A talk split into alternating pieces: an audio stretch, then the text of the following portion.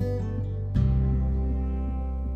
はい、こんにちは、池ドンです。今回はですね、Web3 周りのニュースを見ていきたいなと思います。えっと、収録日時、まず収録日時なんですけど、4月11日月曜日の、えっと、午後9時頃となっております。あ、まあ、毎日だいたい朝にですね、あの、ニュース、え配信するんですけれども、あの、まあ、月曜だけはですね、あの、この時間にしています。なんでかっていうとですね、まあ、この時間にならないとアメリカの朝にならないからということですね。で、えー、まあ、今ちょうどアメリカの朝になってきた時間帯ですけれども、この時間帯になるとようやくニュースが出始めるんですよね。ということで、あの、月曜日だけ、あの、夜に配信する形でいこうかなと、これからもそういこうかなというふうに思っています。はい。では、ニュースの前にですね、ヒートマップで全体感の確認ですね。はい。全体的に真っ赤っかという感じですかね。全体的に下落しています。BTC マイナス3.74%、イーサリアムマイナス6.3%、ソラーナマイナス6.04%、BNB マイナス4.9%というところですかね。はい。はい。全体的に真っ赤ですね。ほとんどがもう5%以上下がってるという形ですかね。じゃまず、えー、と1つ目のニュースですね。えー、とイーロン・マスク氏と、えー、ツイッター社の取締役じ、えー、就任を辞退ということですね。はい。あの、まあ、こちらも本当にこのヘッドライン、ニュースだけなんですけれども、あの、まあ、ツイッターの取締役にはならなかったということですね。まあ、しかも、マスク氏本人が辞退したということですね。で、理由は明かされていないということで、はい。あの、このヘッドラインのみのニュースとなります。はい。では次の記事ですね。えっ、ー、と、こちらマーケットの記事になりますね。えっ、ー、と、まあ、アルトコイン全周比で、えー、軒並み大幅安、好材料あいつかアスター逆行高にという話ですね。はい。で、まあ、あの、大体下がってますということですね。えビットコインで言うと前週比9点、マイナス9.49%、イーサリアムマイナス9.51%、ソラーナマイナス15.9%、エーダ、えマイナス15.7%、テラマイナス21.9%、アバランチマイナス16.3%ということで、えっ、と、まあ、前週ですね、前の週に比べて、まあ、軒並み下がってるというところですね。で、この中で対照的に、えー、非常に強いのがアスターですね、ASTR。まあ、私も大量にアスター持ってますはい、持ってますね。で、えっ、ー、と、前週比、だから前の週比でプラス43.6%、前月比プラス165.7%ということで、あの、はい、私の資産もすごく増えててありがたいなというふうに思っています。はい。で、えっ、ー、と、まあ、理由としましてはですね、あの、この4月ですね、2020年4月っていうのは、アスターのこの、アスター上でのアプリケーション、まあ、いわゆる DApps が大量にこう出てくる月になってるんですよね。10、何個のあのアプリケーションが一気に出てきますということですね。で、まあ、その第1弾、まあ、あとあの Initial DEX Offering の第1弾としては、えっ、ー、と、ネイティブトークンですね。アースワップのネイティブトークン、ARSW トークンのトークンセールが控えてますね。0.5ドル、1、1AR、RSW イコール0.5ドルですね。で、えー、まあ、IDO が控えているというところですね。まあ、これを皮切りにですね、あの、次々アプリケーションが出てきますというところで、えー、まあ、そういった好材料が、まあ、続いていますというところで、アスターは買われています。はい。で、えっ、ー、と、まあ、昨日ですね、4月10日には、あの、DeFi ラマのデータで、えっ、と、アスタネットワーク上にロックされた総額、TVA ですね、トータルバリューロック度が、えっ、と、2500億円を突破しましたということですね。まあ、あの、まあ、ちょっと時価総額とはちょっと違う指標なので、まあ、純粋な比較はできないんですけど、日本のベンチャー企業で2500億円の企業価値あるとこって何社ありますかねっていうとこなんですよね。あんまないと思うんですよ。えっ、と、多分数社しかなかったと思うんですけれども、まあ、それを、まあ、彼はやってのけてるわけですよね。まあ、もちろん、時価総額と TVA は違う比率な、違う指標なので、純粋に比較はできませんけれども。でまあ、多分、アスターはまだ多分、コアチーム2、30人しかいなかったと思うんですよね、多分。まあ、それでこれなのでで、しかもメインネットをローンチしたのは今年の1月ですよね。まだ3ヶ月しか経ってないと。いうところで、やはりいかにこの勢いがすごいかというところですよね。あとはまあ、彼、渡辺壮太さんの、まあ、能力の高さっていうのも、もう明らかに見えてきてますよね。明らかにファウンダー、もうあの根っからのファウンダーというか、ね、根っからのアントレプレナーというかですね、あの、はい、人を率いる力というのは明らかにあるというふうに思いますね。はい。で、えー、まあ、ここ入ってありますね。15以上の新規プロジェクトが4月中にローンチされるということですね。で、まあ、IDO、それから DeFi 関連の機能がまあ拡大すると。まあ、NFT のプロジェクトの、あの、あれもあったと思うんですけども、ローンチもあったと思うんですけども、はい。で、あとはそうですね、まあ、コインベースの VC 部門から戦略的資金調達を実施するんだ。ここ最近の口材料は枚挙にいとまがない。まあそうですね、確かに。はい。もう次々口材料出てきますね。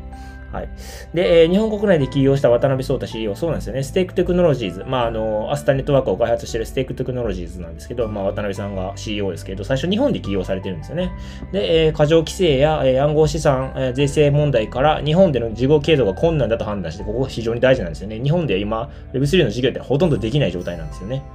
はい。あの、まあ、できることはできるんですけど、あの、むちゃくちゃ税金払わなくちゃいけなくて、あの、結果的にもうほぼほぼ事業継続が困難なんですよね。で、20年、2020年の10月にシンガポールに会社を移した。やむを得ず海外で事業を存続した経験から、政府の考案する Web3 事業についても問題提起を図りつつ支援しているということで、そうなんですよね。自民党に、まあ、あの、訪問されたりとかして、もう実ものすごく強く提言されてますよね。まあ多分ここが治らない限り Web3 はもう日本どうにもならないんだろうなというふうに私も思っています。はい。じゃあ次のも、えー、記事ですね。えー、イーサリアムのガス使用量3月は前月比13%増ということで、レイヤー2人気が後押しということ。これちょっとなんかあの、ヘッドラインがミスリードなんで、ちょっとあの後で訂正訂正したいなと思うんですけれども、えっ、ー、と、まあ、イーサリアムのガス代が増えてますということですね。で、えっ、ー、と、まあ、その理由は ERC トークンの発行増も要因となっているというふうに書いてあるんですね。まあ、そこまではいいと思うんですけれども、えっ、ー、と、で、その ERC20 の、えーと、中でアバランチの C チェーンとファントムオペラとポリゴンなどイーサリアム互換チェーン、いわゆるレイヤー2の人気が重要増に貢献したって書いてあるんですけど、えっ、ー、と、ファントムオペラとアバランチはレイヤー2ではないと思うんですけれども、もう私の少なくとも解釈の中ではですね、まあ、ポリゴンは一部あの、えー、ZK ロールアップのものもありますので、まあ、ポリゴンの中でも、まあ、ポリゴンのどれを指しているのかわかんないですけど、まあ、ポリゴン POS なんだとしたらサイドチェーンな気がしますし、あの、まあ、なんかレイヤー2の人気が重要度に貢献したってこの記事書いてあるんですけど、ちょっとなんか、うーん、レイヤー2ではないようなというのが、まあ、ちょっと私個人的な感想なんですが、まあ、とりあえず ERC20 のですね、まあ、チェーンの需要が増えててて、まあ、ガス代が上がってるということですかね。はい。ちょ若干、うんと思う。まあ、とりあえずでもイーサーはですね、えっと、今年の夏でしたかね、ザ・マージっていう確かアップデートを控えてるんですよね。ということで、まあ、あの、今年は多分イーサリアムを普通にガチホしてるだけでもですね、ある程度儲かる年ではないかなというふうに個人的には思っています。で次の記事ですね。えっ、ー、と、新しい ERC のスタンダードができましたということで、ERC っていうのはイーサリアムの、あの、なんていうんですかね、企画みたいなもんですよね。で、えっ、ー、と、まあ、で、その企画が何を狙ってるかというと、スタンダー、スタンダードダイズ、トークナイズボールズ and add refund option to NFTs ということで、えー、まあ、説明していきましょう。はい。まず ERC っていうのは、まあ、イーサリアムにおける、まあ、企画の名前ですね。まあ、企画って言ったらいいんですかね。ちょっと、なんて言ったらいいの？か、ちょっと難しいところなんですけど、えっ、ー、と、イーサリアム、そうですね。イーサリアムネットワークでの、まあ、うん、企画っていう感じですかね。はい。で、今、多分一番有名なイーサ ER ERC20 と、あとは ERC721、あとは ERC1155、この3つが多分有名だと思うんですね。ERC20 っていうのは、あの、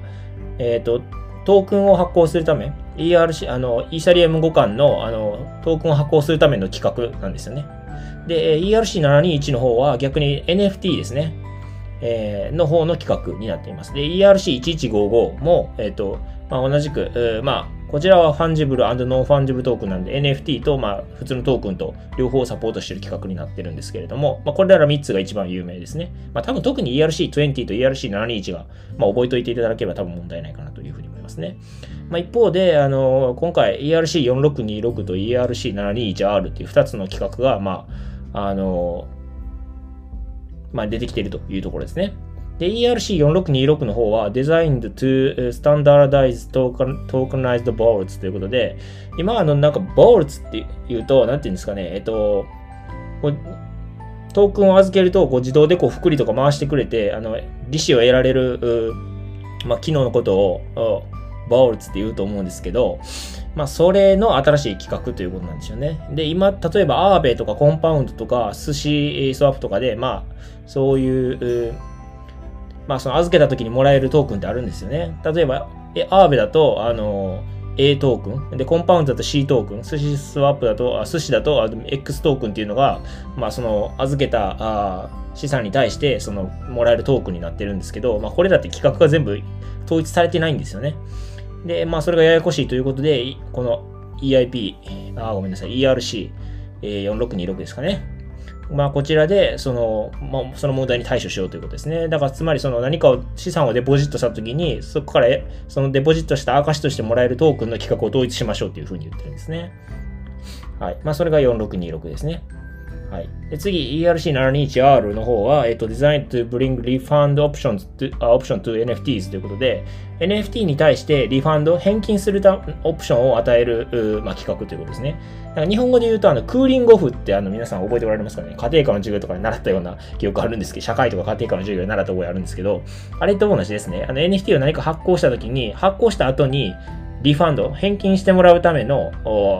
企画ということですね。まあ、だから要するにクーリングオフができるということですよ。まあ、その企画が出てきてるって、まあ、それが ERC721R ということですね。はい。まあ、ちょっと細かくごまごまと書いてあるので、まあ、大雑把にちょっと説明してしまいましたが、まあ、あの、今日の取り上げたニュースの中で地味にこれが一番大事かなというふうに思っています。まあ、なんでかというと、この企画に合わせた形で新しいアプリケーションが出てくる可能性があるからということですね。はい。ということで、まあ、ERC4626 と ERC721R、この2つ覚えておいていただければいいかなというふうに思います。はい。では、あの、今回はこちらで終わろうかなと思います。よろしければチャンネル登録、フォロー、それから高評価の方をお願いいたします。はい。では、お疲れ様です。